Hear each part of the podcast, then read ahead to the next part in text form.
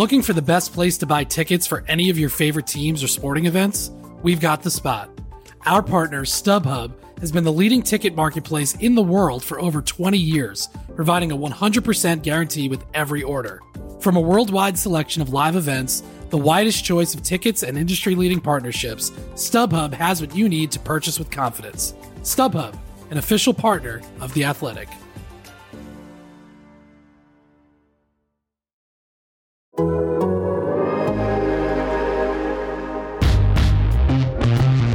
Get your popcorn ready. It's game time, baby. Ladies and gentlemen, please welcome a team that is known as Stoppers. Stoppers. The Athletic presents Hogan Johns. Every single play, go take it. Bring that juice. Let's go get it. Come on. Chicago's best Bears coverage. Go Bears. Go Bears. From NBC Sports Chicago, it's Adam Hogue. The Bears angst in general. Everybody's like angry about it, I feel like. Just relax. And from The Athletic, it's Adam Johns. This is just how it is. It's a range of emotions. It's a range of feelings and hot takes. Here they are. Fiery, feisty, and frequently ill. Tempered. The Adams, Hogan Johns. Hello, everybody, and welcome into another Hogan Johns. This is Adam Johns again. There is no Adam Hogue on this one again. He is sitting this one out again, but our friend will be back soon enough. He will return, so don't worry about that. But we do have the Fishman back again, Kevin Fishbane from The Athletic. What's up, Kev? I'm glad that I didn't blow my opportunity this week, and that I am still here and raring to go. It's Johnsy, it's been a week. Yeah, for everybody connected to the Bears. But it's probably been a week for Adam Hogue as well.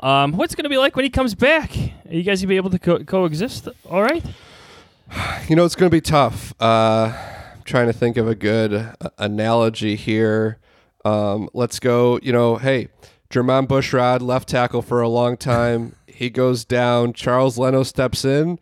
And look, Leno played well, and that was it. And Jermon Bushrod knew. He knew that, you know, his time was up, and it was time to pass the baton to the seventh round pick. I was going to say, and look, Charles Leno Jr. is still playing for the Bears. That was 2014? 15? 15. Oh, yeah. Yeah. I remember that story. Yeah. Jay Cutler that was about praising him. That was about as random as an analogy I could probably come up with. So when Adam Hogue listens to this, he is going to be fired up, just so you know.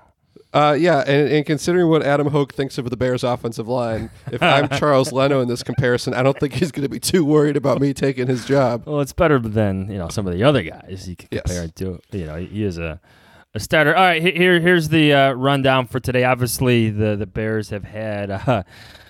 for lack of a better way of putting it, a pretty difficult week, pretty hellish week. They closed their facility today because of COVID-19 concerns. We just got off a Zoom with Matt Nagy. It is 4:45. It's getting dark outside here in Chicago. That's what happens when the clocks go back, right? So I look outside there, Kev. It's getting dark. One more time? Yes. Yeah, no, I just looked outside because I just remembered that my wife is taking the child for a walk, and I was just making sure it's not too dark out there. No. Look at the good husband that you are. So, all right, quick the rundown here. We have Kevin Fishbane here filling in for Adam Hogue. You can follow him at KFishbane. It's B-A-I-N. Did I spell that right? You can follow me on Twitter at Adam Johns, J-A-H-N-S. You know Adam Hogue, H-O-G-E. Our producer is Kent Garrison. Kent Garrison, just the way it sounds, at Kent Garrison. You can follow him there. And please subscribe to The Athletic. We still got a great deal going on, $1 per week. Steal the deal. So check us out if you're not subscribing. But we thank you for everything. Please rate and review the podcast. All right, Kev. Crazy stuff at Halas Hall. It's not the first time they've been through this, but the COVID-19 pandemic has changed things again up north in Lake Forest. Yes, it's been a lot's been going on. You know, they ended the protocols. What was it, Tuesday, when Jason Spriggs and Jermaine Effetti went on the COVID-19 list, and then we get word Thursday that they had to close Halas Hall.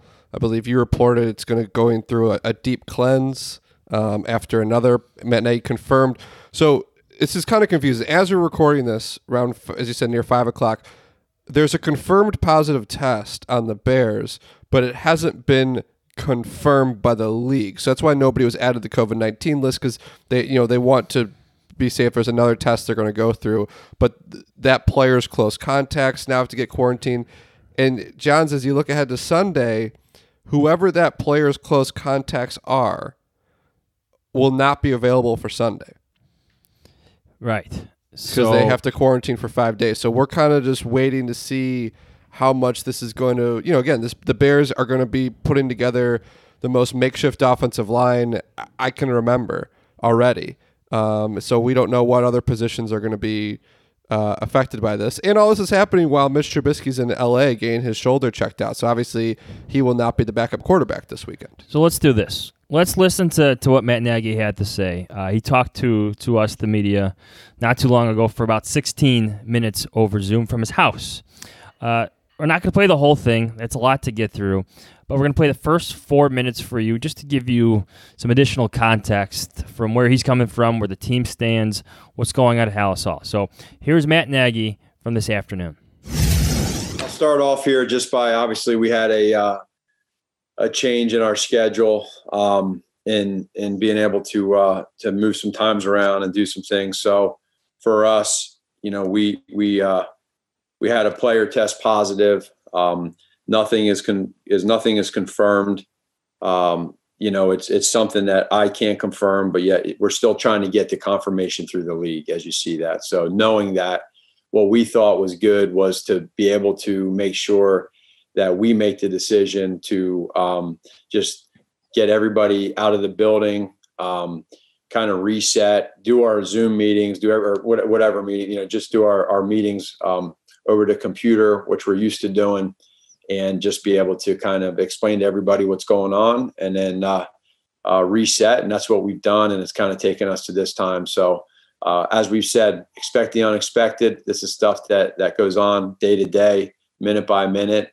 And I appreciate everybody being able to adapt, and that's why we are where we are right now. So with that, I'll go ahead and open it to any questions. Pat Finley. Hey, Matt, you said you haven't gotten it confirmed with the league. Does that mean that you gave the guy another test and you're waiting for a result overnight? What's the difference there from the release this morning that said you had a positive test? And go ahead. Yeah, I think what happens is in the process of, you have somebody test positive, and then you go through the process of the steps of actually confirming it, So there's a process to it, and that's kind of where they're at right now. So we just wanted to let them do that. And while they're doing that, we wanted to make sure that, hey, with that being done, let's go ahead and let's just right now, let's get everybody home. Let's get a deep, go ahead and make sure that everybody's good, get a deep cleanse of the building, and be able to just continue with where we're at until we get more answers as to where we stand. And then we can hopefully get answers tonight and know what's going to happen for tomorrow. Brad Biggs. Coach, is there concern that contact tracing, which I'm sure you've done with for the individual that tested positive, is going to create additional issues for you?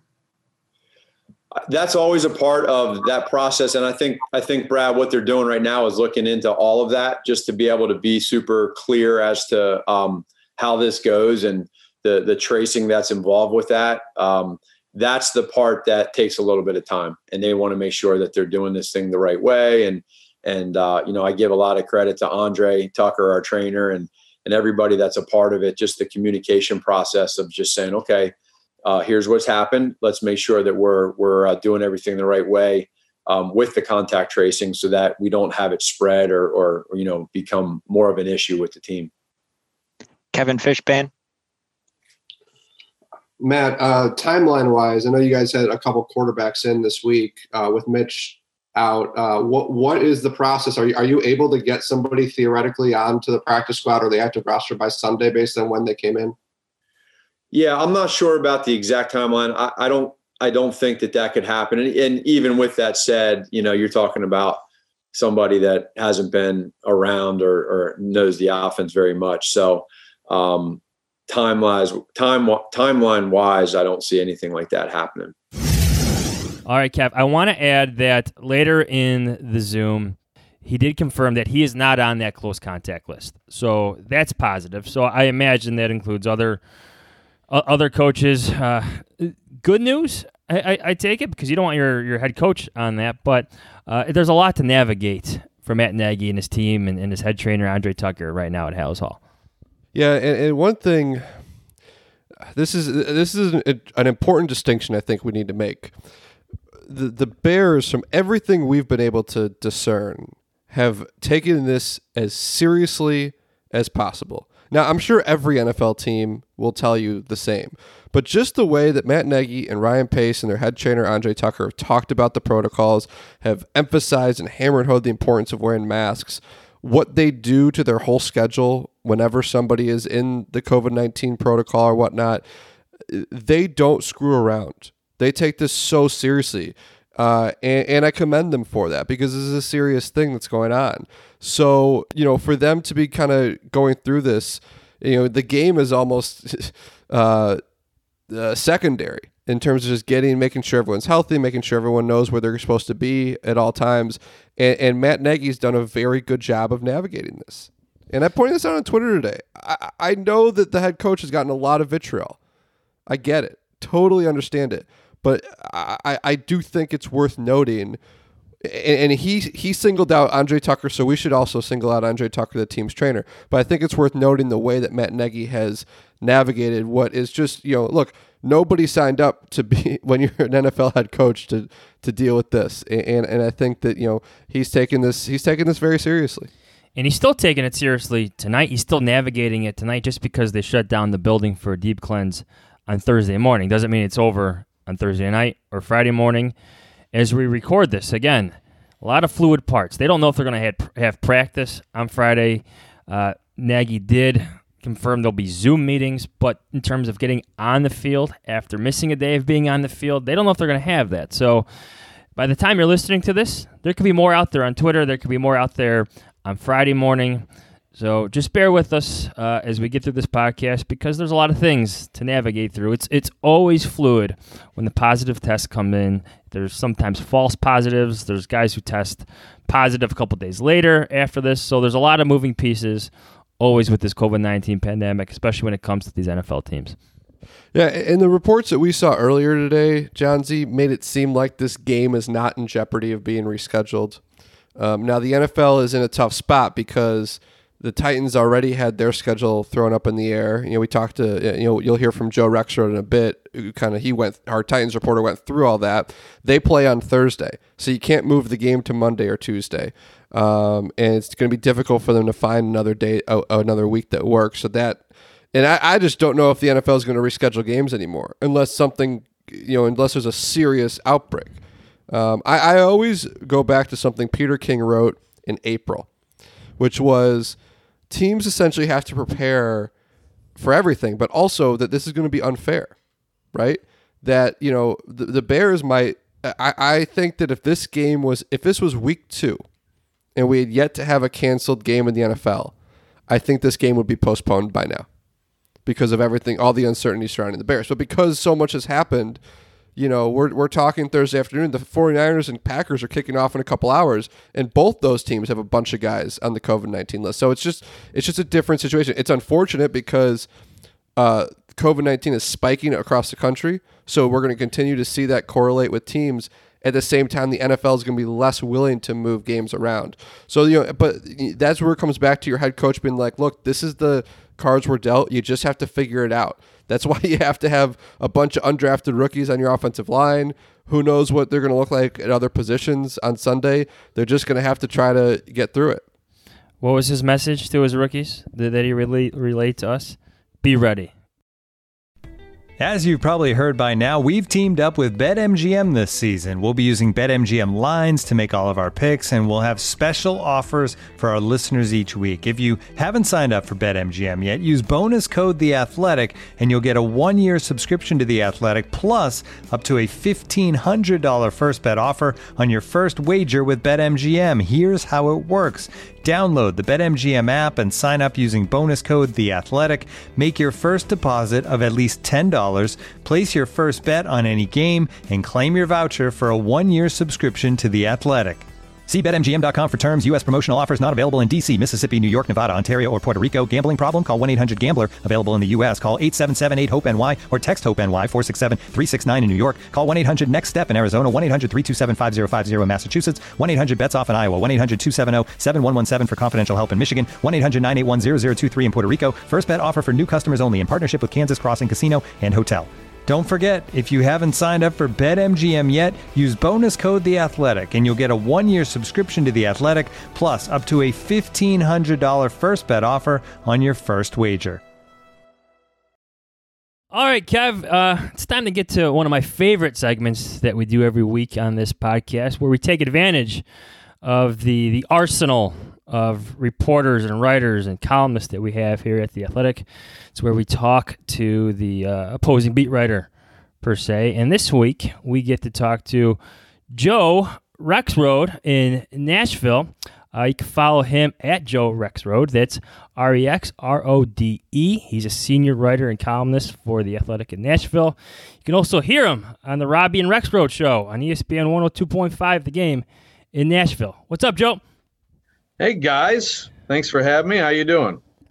Good. We got some COVID storylines here going in Chicago on this fine Thursday. But you guys have been through that down there, right, in Tennessee? I mean, this is an old hat down there, ain't it?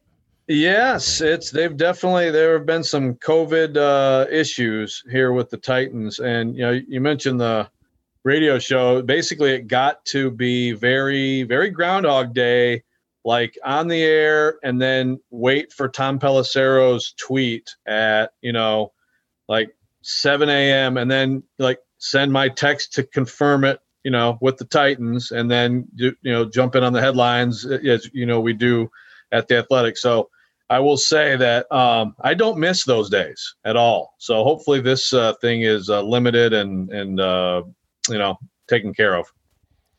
Yeah, Joe, and I think a lot of our colleagues around the league are dealing with that now when you see what's happening in Green Bay and San Francisco, and it was the Texans today, and obviously the Bears. And, you know, the biggest impact on the game Sunday for the Bears is the offensive line, which brings me to my first football question is this the perfect recipe for the Titans pass rush to finally wake up, and kind of what's gone wrong for them in that pass defense?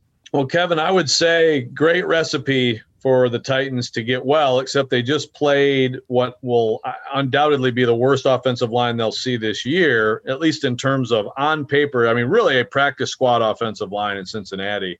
4 guys from the week before not on the field, 5 total change out of 5 from the opening day starting lineup, and, you know, undrafted guys and guys moving around, a couple, you know, significant backups who they had ready to go. But an offensive line that if they didn't take advantage of that last week, I don't know what they take advantage of moving forward. And it's just, you know, they have one really excellent player up front in Jeffrey Simmons, and he gets double teamed a lot. And then they paid $9.5 million for Vic Beasley to give them some kind of 4-man pass rush. He's cut.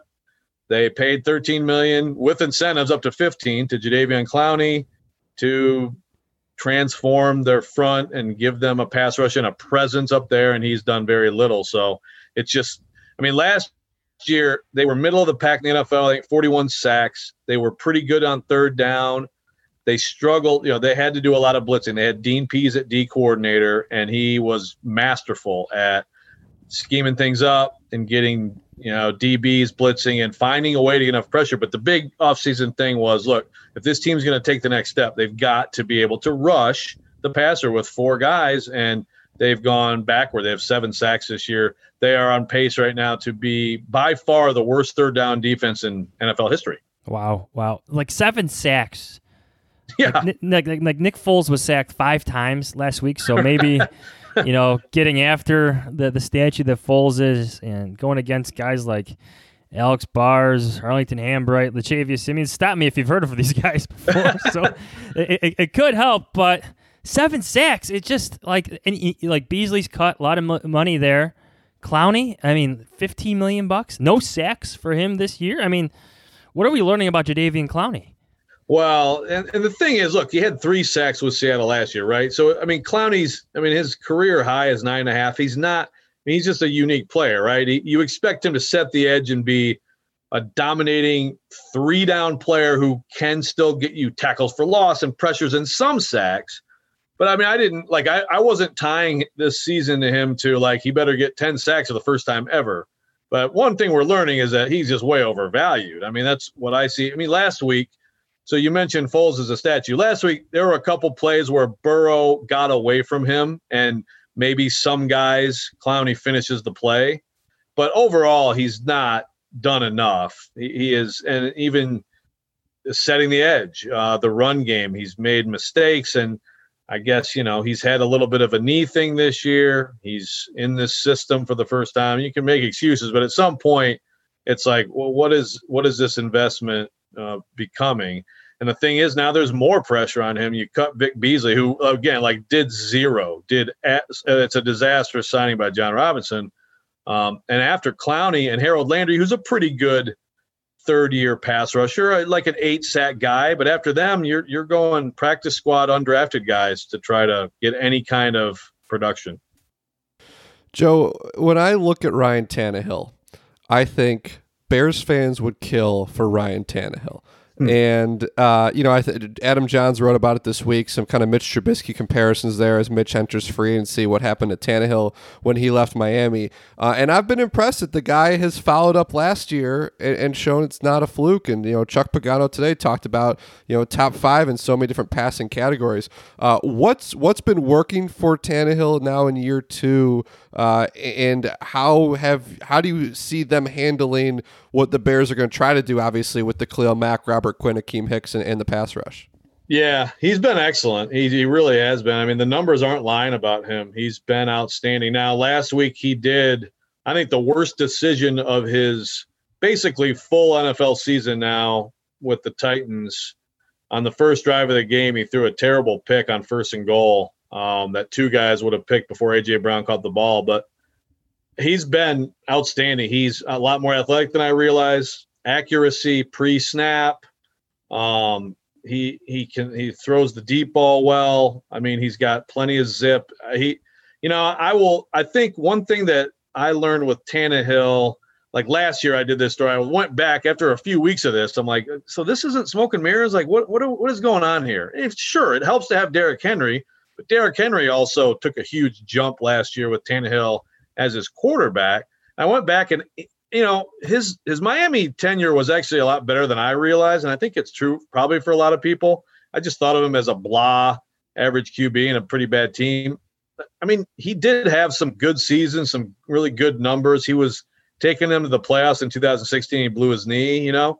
So a little bit, and then eventually it's like they are just moving on from him. So that was better than I realized, but still, it doesn't explain all the jumps he's made from then to here. I think system does to some extent, and maybe just a fresh start thing. But he is definitely the shining example now of sometimes you get that new address and things can come together for you, and some of the things that were just dragging you down aren't there anymore. And he's been great. Now, the big thing with this offense, which I would argue 2 weeks ago was maybe the best offense in the league outside of Kansas City, is that they lost their left tackle, Taylor Lewan. You're talking about a Pro Bowl caliber player, and it has affected them. I mean, you simply – now, I think this week may have been the first time the Titans would have said, okay, yeah, we may need to even help him a little bit with Khalil Mack, right? But – for the most part, they've been able to just say, hey, go handle whoever's out there,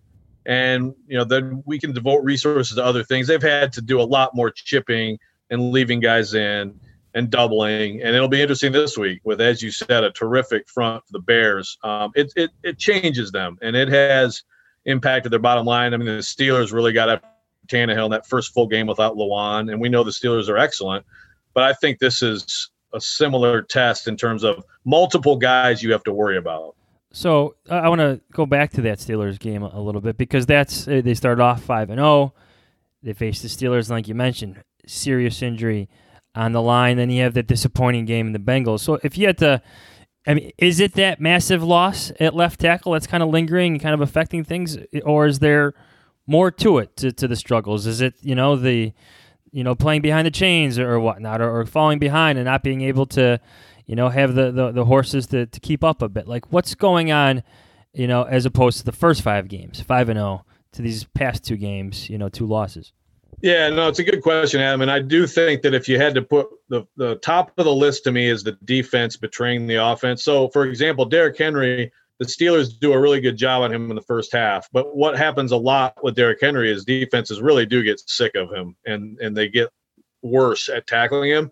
So he had an 8-carry, 43-yard drive against the Steelers, and he's just rolling.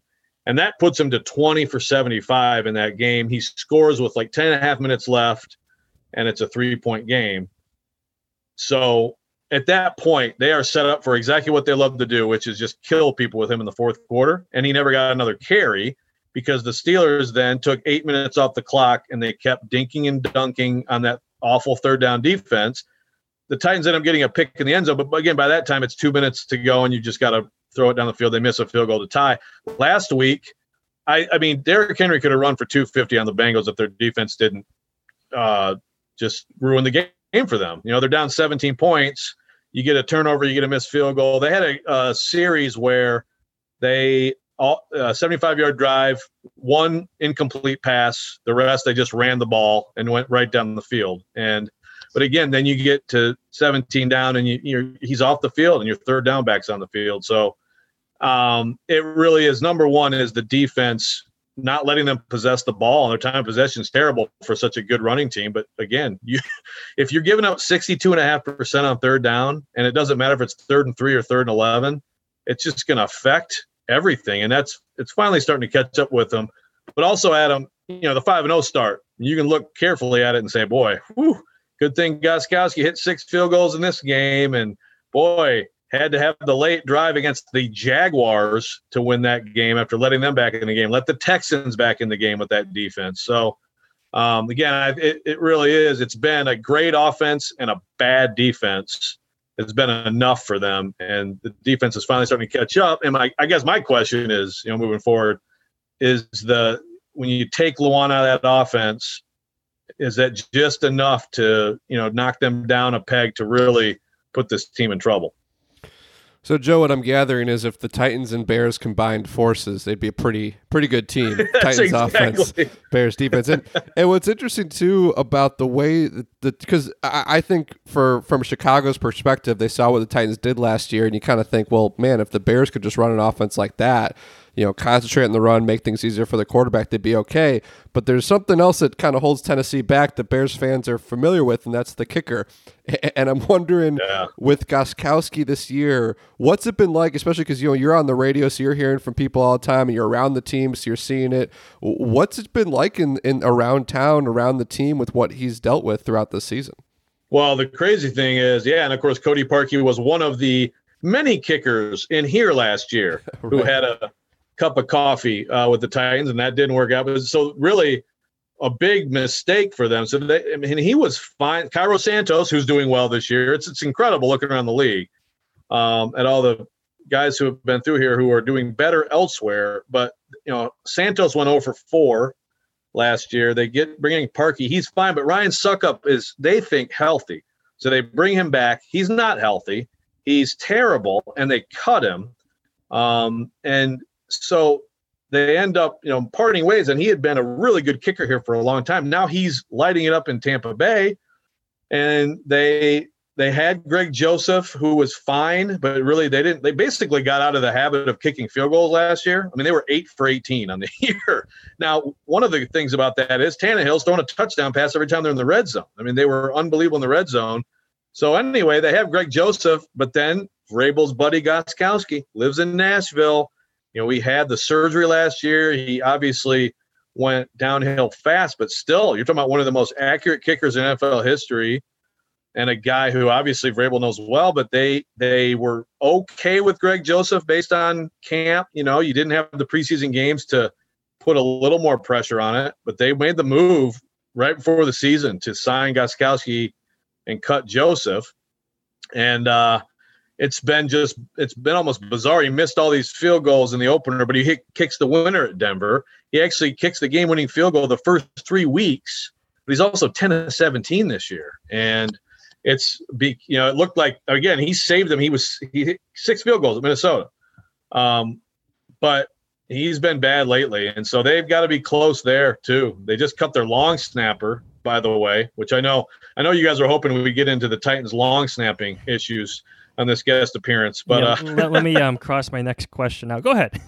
Kicker is a problem. It's a problem.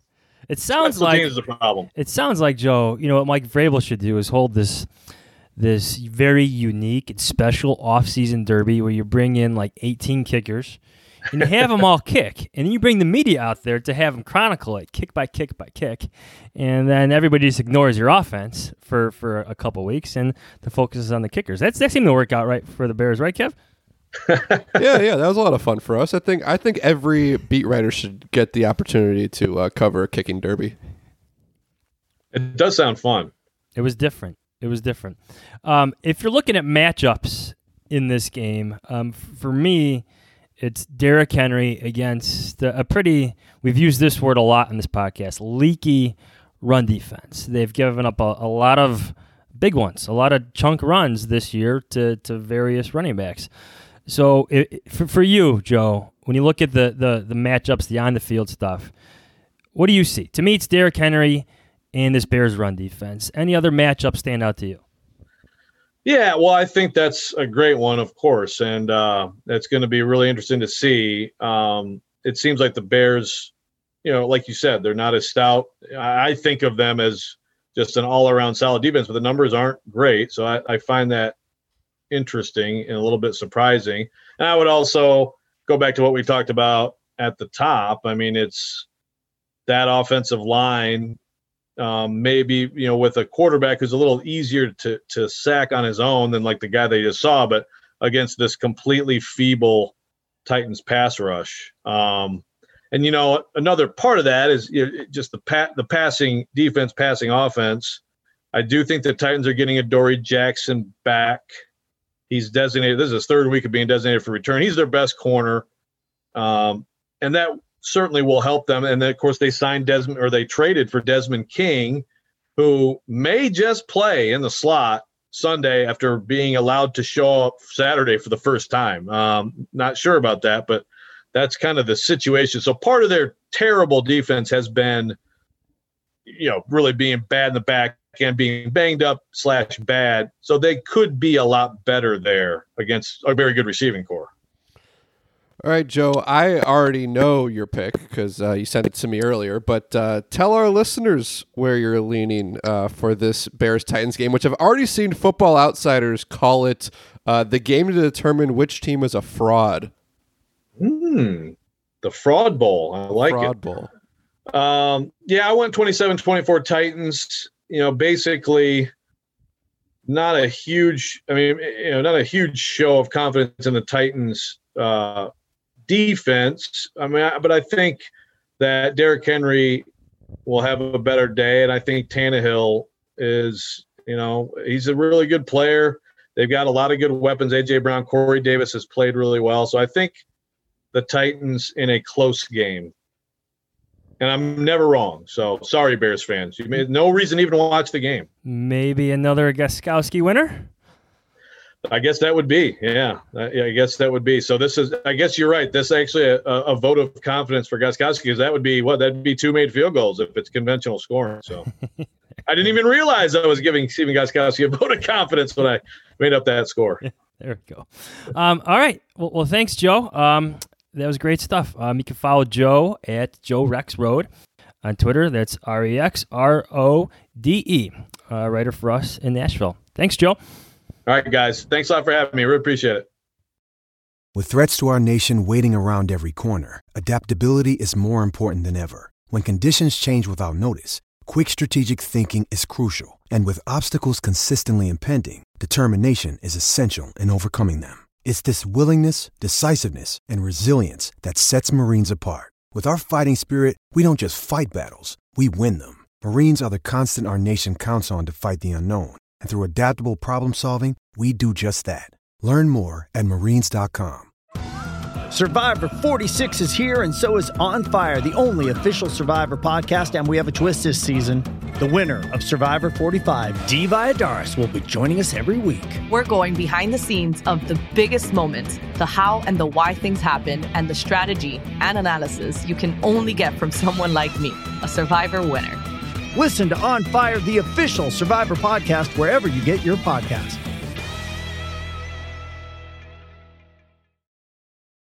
Does Monday at the office feel like a storm? Not with Microsoft Copilot. That feeling when Copilot gets everyone up to speed instantly? It's sunny again. When Copilot simplifies complex data so your teams can act, that sun's shining on a beach. And when Copilot uncovers hidden insights, you're on that beach, with your people, and you find buried treasure. That's Microsoft Copilot. Learn more at microsoft.com/AI for all. All right, Fishman. It's time for the three big questions, and this was my week to prepare them. I don't have them for Hogue. Hogue, again, is sitting this out. He'll be back soon, everybody. All right, Kev. Question number one. Can the Bears hold Derrick Henry under 100 yards rushing on Sunday? I think they can, and I'm going to use some historical data here, Johns. You know I love my numbers. Fishbane fun facts. And well, I'm going to get into... I understand what I'm about to go through might be a little outdated, but here are the only players to run for 100 yards against the Bears since Matt Nagy took over in 2018. You ready for this list? All right. Mike Boone, Saquon Barkley, Josh Jacobs, Latavius Murray, Ronald Jones, the only one so far this season, and Frank Gore in that crazy game in Miami.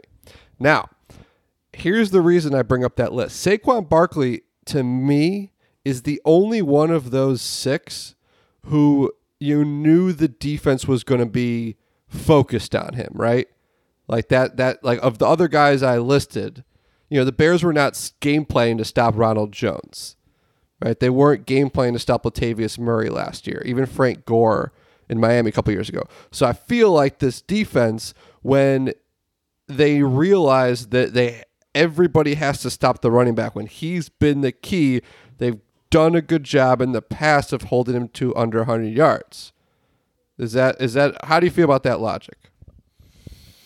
Because as I'm saying it now, I'm not sure how much of it. Because then the flip side is, this is something we talked about last week, is this Bears defense has given up more 10-yard plus runs to running backs already in 8 games than the previous 2 years.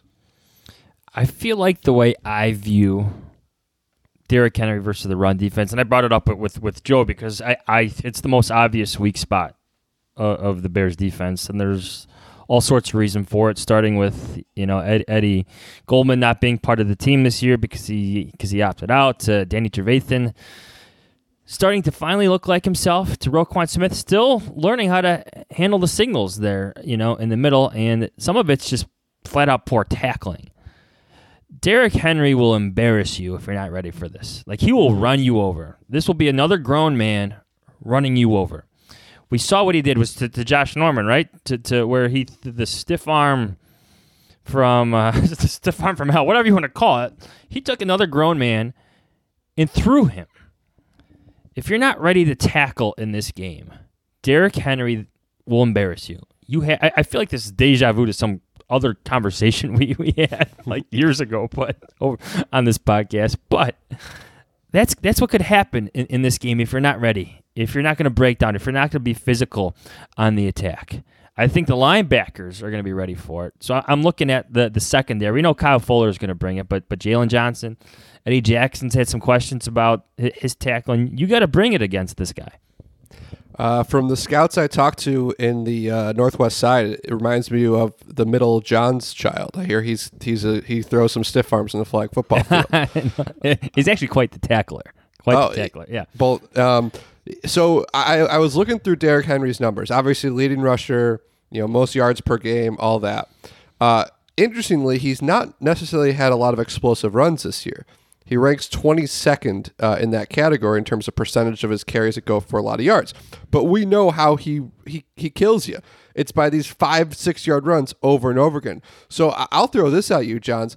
I think the problem with holding Derrick Henry under 100 yards is going to be the Bears' offense. Because when we've seen this defense look bad in tackling, it's been games when, think back to Philadelphia last year. Yeah. Think back to LA a couple weeks ago. It's been the games that the offense is not good, and especially in the first half, and the defense gets tired. And the other thing about those games, you go back to Miami 2018. Oh, that was a little weird because of the heat that day. Road games, right? You know, let me go back to that list of 100-yard games. 4 of those were on the road. So, you know, most of the guys that have beat the Bears badly with the run game have been when the Bears offense has struggled and when the Bears have been on the road. So it lends in that direction because, as I'm sure we'll get to, it's hard to be too excited about this Bears offense, even if this is going to be the worst defense they've faced in a long time. All right. Second question. It's about that Bears offense. Can the Bears offensive line, whatever that is, whomever that is, hold up against that bad defense you mentioned? I don't know. That's not the answer you were looking for, was it? Well, because the Bengals just did it. The Bengals did it, and there are ways to scheme around a bad offensive line. Like there's a lot of different ways that you can help them. Go back to that Saints game last week. I know the All-22 that I had up on The Athletic. If you looked at those big-time pass plays Nick Foles had, great protection, right? Now, it wasn't necessarily a man being a man on the other side. It was Cordero Patterson being the play fake in the backfield and the defense kind of biting on it. So it was play design that was helping create a clean pocket for Nick Foles. So I think that's going to be key for Matt Nagy is how can you use misdirection, jet motion, play action, all these, anything you can do to really throw that defense off, because you just can't count on your guys up front to stop the guys in front of them. I'm very intrigued, Johnsy, to see what the game plan looks like. Like, this has got to be, if you're Matt Nagy, I think there's probably a balance of like terror but also excitement. Like, right? Like, I think back to, you know, I'll compare it to when I've coached, you know, Little League baseball here. You know, when you're down for the count and you have this huge challenge ahead of you, and I remember like if my team was just totally outmatched, and I would find these little advantages like bunting all game long, and, you know, stealing bases left and right, and that's a little bit better. You know, just different things that like it's like, okay, we're not going to hit this guy, but we're a really good bunting team, and they're having trouble in the field, or you know they're not hitting this guy. You know, like there's different things. Like I feel like there's that element of as a coach you absorb, you embrace the challenge, and I feel like for Matt Nagy, this is just the ultimate challenge of how do you keep Nick Foles upright and how do you move the football with you're going to have potentially 4 guys starting at a position they've never played at in the NFL. Question number 3. You're good at like transitioning from question to question. Have to say. You may have looked at the questions. On a scale of 1 to 10, what type of statement game is this for Matt Nagy and Nick Foles, given everything? The Trubisky conversation, the struggles from Foles, to this point with the injuries on the offensive line and the concerns of COVID-19? John C., my answers and segues can only be as good as the questions. So take that for what it's worth. Here's the way I'll answer. He's so nice, everybody, isn't he? Wait till you see a text message that I'll send later. Here's the way I look at that question. If they win, it's the ultimate statement game, right? That they pulled this rabbit out of the hat, you know, great game plan to adjust. Nick Foles, you know, puts it all together when nobody expected him to. If they lose, I think that the narrative is going to be, well, of course they lost. They were missing their entire offensive line. They're on the road against a really good offense. Like, not many people, they're 6.5 point underdogs. Of course they lost. So I think that, you know, it's one of those things that if you're Matt Nagy, goes back to that kind of throwing the kitchen sink when you're making your game plan. You don't have a ton to lose from a credibility standpoint, because I think it's going to be hard to really blame Matt Nagy if they lose a game when you look at who's starting in front of Nick Foles. So a 5. Yeah, we'll go 5. Because if they win, right, that's a good call. Because if they win, I think that's like a 9 or a 10. If they lose, it's like, okay, you lost on the road to a good team without a bunch of starters. It's but they're not in the excuses. The excuses are there, but they can't use those excuses right now because every team, I guess, is dealing with it. It's in 5 and 4 is the odds are making the playoffs decrease a bit. It's a big game for them. It's a big game. You know, the defense, the Titans' defense is not very good. They're the worst third down defense in the league. So, like, given the problems up front, given who's playing. Like, the Bears should have some offensive success. The Bengals just did it. I know they got Joe Burrow, but they're still the Bengals. I mean, come on. Like, Nick Foles should be able to get, you know, some time in the pocket. He shouldn't be able to make the right reads every now and then. He should have a couple big plays in that arm to Allen Robinson and Darnell Mooney and Anthony Miller. There should be plays on the field for him. Big game for both of them. It really is. So I switched the listener question on you. I took it out. We had a full Q&A with everybody on Tuesday, so I'm sorry to the one listener who got their question removed today. I added another one in there today, given the concerns of today. This is more of an open-ended question.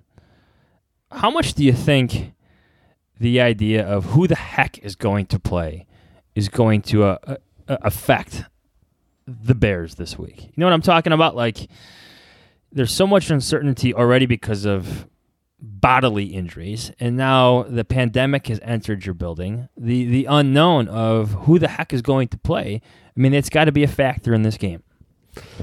I think so. You know, that was kind of the question I asked Nick Foles yesterday, was this idea. Like, I was asking specifically about center, you know, because it's like, you know, you find out that Cody Whitehair is not available, Sam Mustipher's not available. Like, if you're Nick Foles, I got to imagine, like, you got to figure out, you got to meet a guy who's never played center before in the NFL.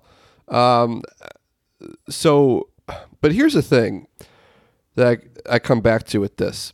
These guys are wired differently.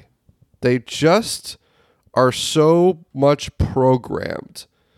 It's somewhat to a fault to this next man up mentality. And I mock it. It's cliche, but that's just how football players and coaches are. Like, yes, this is a huge issue that they're dealing with, and it's wild how many guys are going to be missing. But that's just, like, they're just so wired to just, like, all right, if I got to play this position, or if I've got to have this guy protecting me, if I've got to have this guy snapping me, so be it. We got to play ball.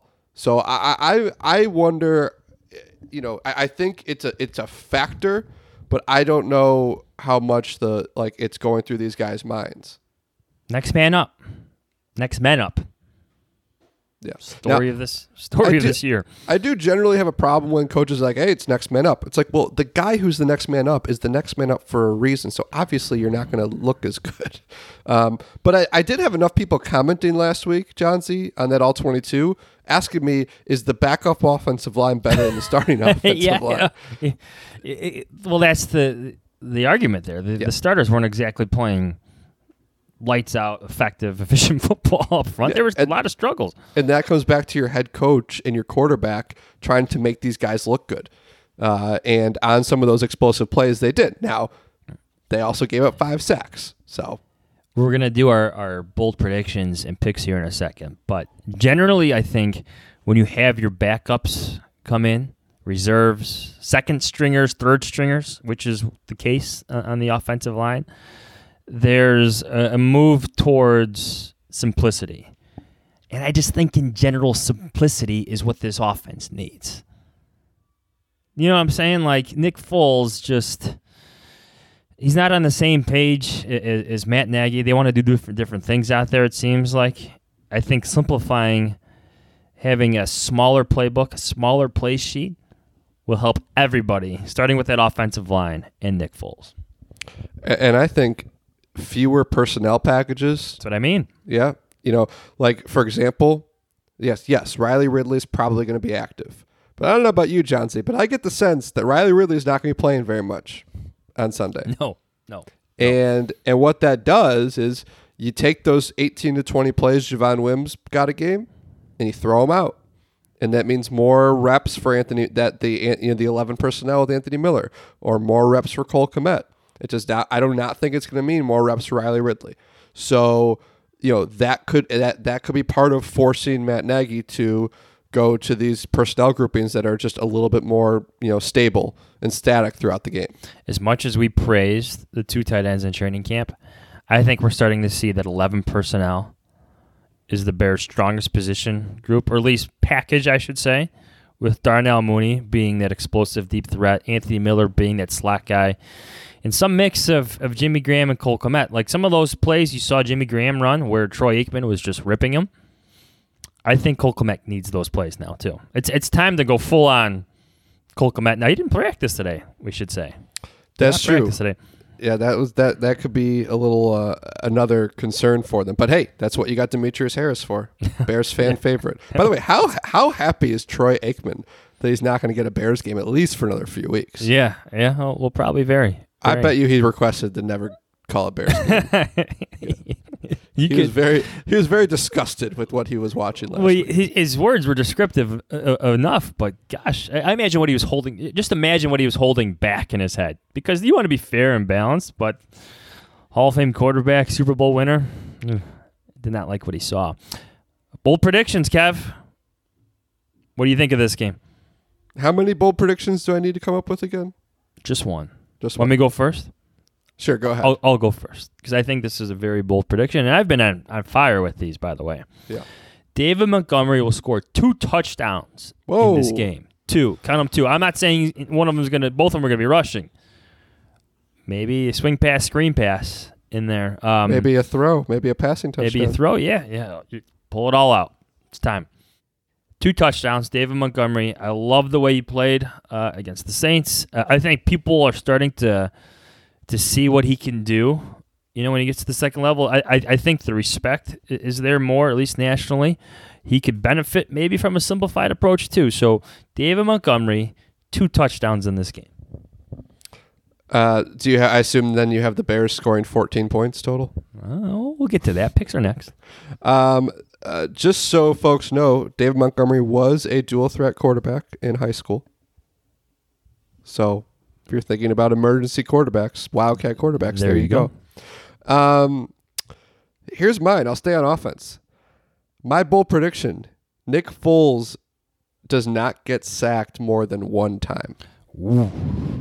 They are just going to put so much emphasis in designing a game plan that protects him, and he cannot put himself in position to get hurt, knowing that Mitch Trubisky is not there behind him. I think that overemphasis on protecting him from all angles, and the fact that the Titans are so bad at rushing the quarterback, I think Nick Foles stays upright pretty much all game. 7 sacks all year. Yeah, maybe it's not the boldest prediction, but I think the obvious thing is, like, you look at that offensive line, you look at statuesque Nick Foles, you think he's going to get sacked a few times. I'm going to say no. Not so fast, my friend. Okay. You know, I'll make it 0 sacks. That's a bold prediction, right? That's bolder. It's I'll say 0 sacks for Nick Foles. Did not get sacked once. Got sacked Sunday. 5 times last week. Just saying. Okay. Yeah. All right. Picks. So I'll go first. I don't have the fun soundboard that Adam Hogue has, so he is missed at this point when we're going through our picks. You can't insert Chris Emma or George McCaskey or Josh Sitton and a Patrick Finley laugh. We don't have that at our disposal right now, and Chris Emma has given us gold this season, so I'm sorry to everybody. But here's my pick. I think people might like this. Total gut pick here. Bears win. I'm going to say, we got the Montgomery touchdowns in there. like 22-18. 22-17. 22-17. I don't know how they're going to get to 22. Just happens that way sometimes. But just total gut pick there. I don't think the I think the Titans have been exposed a bit over the past couple weeks. Their defense is not good. I think the Bears defense really shows up to play. Maybe a couple turnovers, takeaways, I should say. They make the statement. They have their statement game on the road against an AFC caliber playoff team. There it is. I like 22-17. So I actually picked the Bears to win last week, which looked pretty good before the final 90 seconds of the first half. So I'm going with the Titans in a close one. So it's a Bears cover because that is how I hedge, because I do think there's something to be said of this. There's nothing to lose. You throw everything out there and just see what happens. And it's the NFL. And weird things happen. And they don't want to lose three in a row, obviously. But my worry, John Z, is not so much Derrick Henry, it's Ryan Tannehill. Because this defense, as good as it's been, but bend but don't break, struggles when you're facing such an efficient quarterback. Like he could just, I just feel like, especially if Derrick Henry's running the ball fine, that Tannehill's going to be able to kind of move the ball downfield with ease. And I'm worried about how that could spiral for the Bears. So I'm going to say Titans 23, Bears 20. Ooh. A little too normal of a score from what I usually do. But yeah, 23-20 Titans, but the Bears cover is in there so that when the Bears win, I could say, well, I picked them to cover, and you're against the spread record is all that matters. Yeah, we should say, well, that's what you always say. We should say the Bears are getting 6 points. The Titans are favored quite heavily. So, yeah, I guess my pick is even a bold prediction itself, I should say. All right, let's run down these other games really quick. Just breezing over this Thursday night game because we always pick NFC North games. We got the Packers at 49ers. 49ers are +7. No need for analysis here. Aaron Rodgers in a rout. We're recording this at 5:16 now on Thursday. This game starts in 2 hours. So, Packers. Yeah, Packers. The 49ers just don't have anybody right now. So that is true. All right, noon on CBS. Lions at Vikings. Vikings are -4. We have an NFC North game here.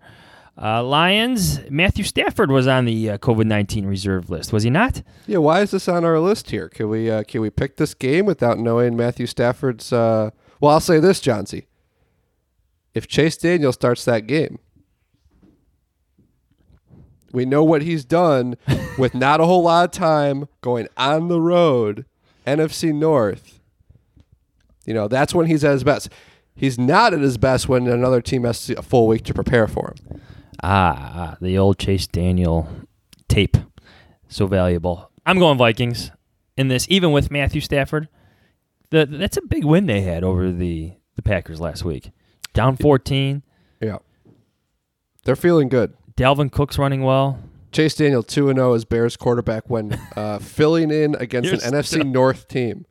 2-0. I'm going to let Chris Burke know that stat, our Detroit Lions reporter. Good, make sure to get him that stat. So who'd you pick? Just pick your team here. Yeah, Lions. Lions are going to cover. This game should be off the board. We don't know who the quarterback is. We got to pick NFC North games. All right. Okay. Noon, Fox. Seahawks at Bills. All the best games this week are at noon, by the way. Noon, Fox. Seahawks at Bills. Bills +3. Home dogs. Ooh, I do love a home dog. Seattle's defense. Hot dog. Yeah, Seattle's defense is just, ooh. But the Bills' defense isn't very good either. With no crowd there, I'll take Russell Wilson. I'll take Seattle. How long do you think this game goes? The Seahawks are known for their long games. Yeah. The Seahawks are like the NFL's version of Election Day. Ooh, keeps it close and exciting, and sometimes the other team, you know, throws ridiculous challenge flags on the field that don't make any sense. Ooh. So you're taking the Bills. No, I'll take Seattle. I'm taking the Seahawks as well. Just when it comes down to games like this, you know, even though, you know, they're given three, pick the better quarterback. I like Josh Allen. I think he's gotten a lot better. But Russell Wilson, he's Russell Wilson. Noon, CBS, Ravens at Colts. Colts, also a home dog, +1.5. I like the Ravens here. I think they are probably pretty ticked off after last week's loss. You know, the Colts are plucky. You know, we saw them here, good defense. But I just think the Ravens have too much. And what was that word you used to describe them? Plucky. They got some pluck. Okay. P-L-U-C-K. Gotcha. Got some pluck. I like the Ravens there. I just think that Ravens defense is going to be tough for Phillip Rivers. I agree, actually. Everything you just said there. Kind of a bounce-back game for Lamar Jackson. The Ravens, they're better than what they showed last week as well. Colts, I like every time you want to start to question the Colts, like you see their score sometimes, like early in their games, like, oh, this is it. They're being exposed. They're down 21-0 to the Bengals. Like, this is it. And then they win. Resilient team. But I don't know if they have it in them for this. The Ravens, yeah, even given the points. Give me the Ravens in this one. 7:20 p.m. Sunday night. Saints at Bucks. Bucks are -4. Give me the, what's it called? The Gronkaneers, Tampa Bay. Give me Brady. What's the over under on the graphic of the touchdown pass race between Breeze and Brady? It's got to be at least 7, right? Yeah, that's going to be up there a lot. I don't know, John Z. You and I watched that Saints team. I know they were on the road in bad conditions. We watched that Bucs game though.